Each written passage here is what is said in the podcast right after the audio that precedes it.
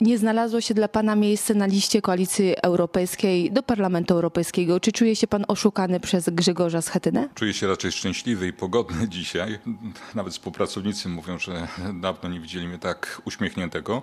Mam poczucie pewnej ulgi i e, na pewno nie jestem osobą, która się obraża, stroi fochy. Nie należę do tych osób. Traktuję te, te decyzje zawsze, mm, nawet jak są od czasu do czasu niekorzystne, e, jako te, które które są przypisane do aktywności politycznej, więc przyjmuję je, krótko mówiąc, e, z honorem. Kiedy dowiedział się pan, że nie będzie kandydował do Parlamentu Europejskiego? Inaczej, że władze Platformy nie chcą, żeby pan kandydował do Parlamentu Europejskiego? Dowiedziałem się z telewizji. Muszę powiedzieć, że to jest taka akurat e, jedna z nielicznych przykrości, bo uważam, że w takim wypadku, zwłaszcza gdy ta obietnica była mi dana, to powinien szef, krótko mówiąc, do mnie zadzwonić, albo przynajmniej odebrać telefon, bo próbowałem się dodzwonić jeszcze przed podejmowaniem decyzji. I to rzeczywiście buduje przede wszystkim taki brak zaufania, brak zaufania do szczerości intencji, do racjonalności decyzji. I to akurat przyjęłem z przykrością, krótko mówiąc. Szef partii nie odbiera telefonu od jednego z liderów tej partii. Czym pan sobie na to zasłużył? Może coś pan przeskrobał? Nic na pewno nie przeskrobałem. Mogę powiedzieć, że przyjąłem tą e, informację honorowo, tak jak powiedziałem, nawet z pewnym uśmiechem, z pewnym dystansem, bez e, nerwów i bez emocji. Natomiast źle rzeczywiście przyjąłem po pierwsze uzasadnienie, uzasadnienie i po drugie to, że dowiaduje się o takiej decyzji od dziennikarzy, krótko mówiąc, a nie od szefa regionu czy od szefa partii. W większości wypadków pozostawiam jakąś furtkę, pozostawiam sobie e, jakąś możliwość interpretacji określonych decyzji, ale z jednym wyjątkiem. E, ten wyjątek dotyczy pożegnania się z rolami, które pełniłem. Nigdy nie wracam do roli, którą zawodowo pełniłem wcześniej. Także powiedziałem w sposób wyraźny w 2014 roku po raz pierwszy, że żegnam się z Sejmem żegnam się na zawsze.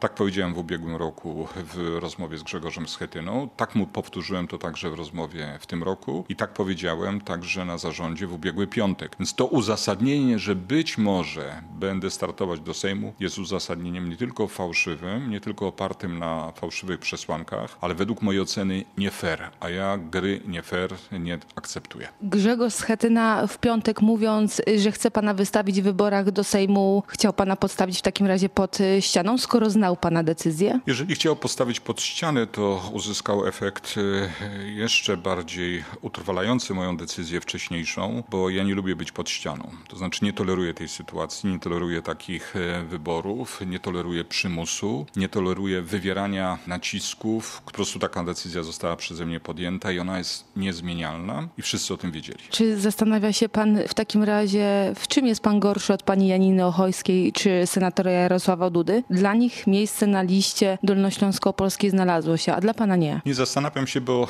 e, też od razu pani powiem, że ja o nikim źle nie powiem. Nie powiem złego słowa o Grzegorzu Schety, nie powiem złego słowa o Janinie Ochojskiej, nie powiem złego słowa o Jarosławie Dudzie. E, to nie jest w moim zwyczaju. Natomiast mogę oczywiście podważać lub być e, nieusatysfakcjonowany określonymi albo decyzjami, albo ich uzasadnieniem. Natomiast powiem rzecz, która z mojego punktu widzenia jest absolutnie najważniejsza.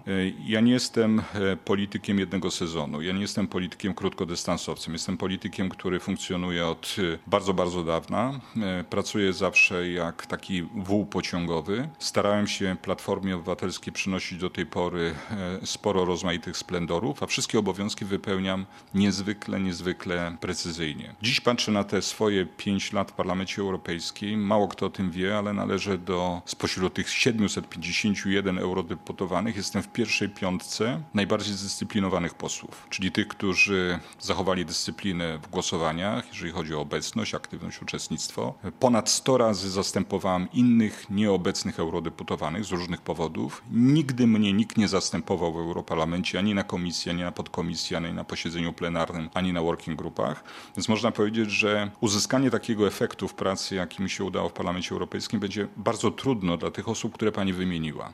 Skreśleniem je z listy do Europarlamentu nie jest pokłosiem oceny mojej pracy w Parlamencie Europejskim, bo ta ocena jest y, najwyższa. Bierze pan pod uwagę start z jakiejkolwiek innej listy do Parlamentu Europejskiego? Wszystkie decyzje dotyczące przyszłości podejmę w ciągu kilku tygodni. Nigdy nie podejmuję takich decyzji pochopnie. E, także jeżeli chodzi o moją aktywność lub brak aktywności w życiu politycznym w e, tej dalszej przyszłości. Ja na pewno nie zrezygnuję z polityki, natomiast mogę zrezygnować z polityki tej, którą uprawiam od wielu lat zawodowo. Po decyzji Grzegorza Schetyny o skreśleniu mnie z listy otrzymałem sporo rozmaitych propozycji dotyczących mojej aktywności zawodowej, przede wszystkim poza polityką. Bardzo mnie one ucieszyły, bo to oznacza, że, że wciąż jestem e, zauważany i ceniony też jako ekspert od wielu mm, problematyk. Bierze pan pod uwagę odejście z Platformy Obywatelskiej? Dziś żadnego scenariusza nie wykluczam z jednym wyjątkiem. Na pewno nie będę startować do Parlamentu Polskiego.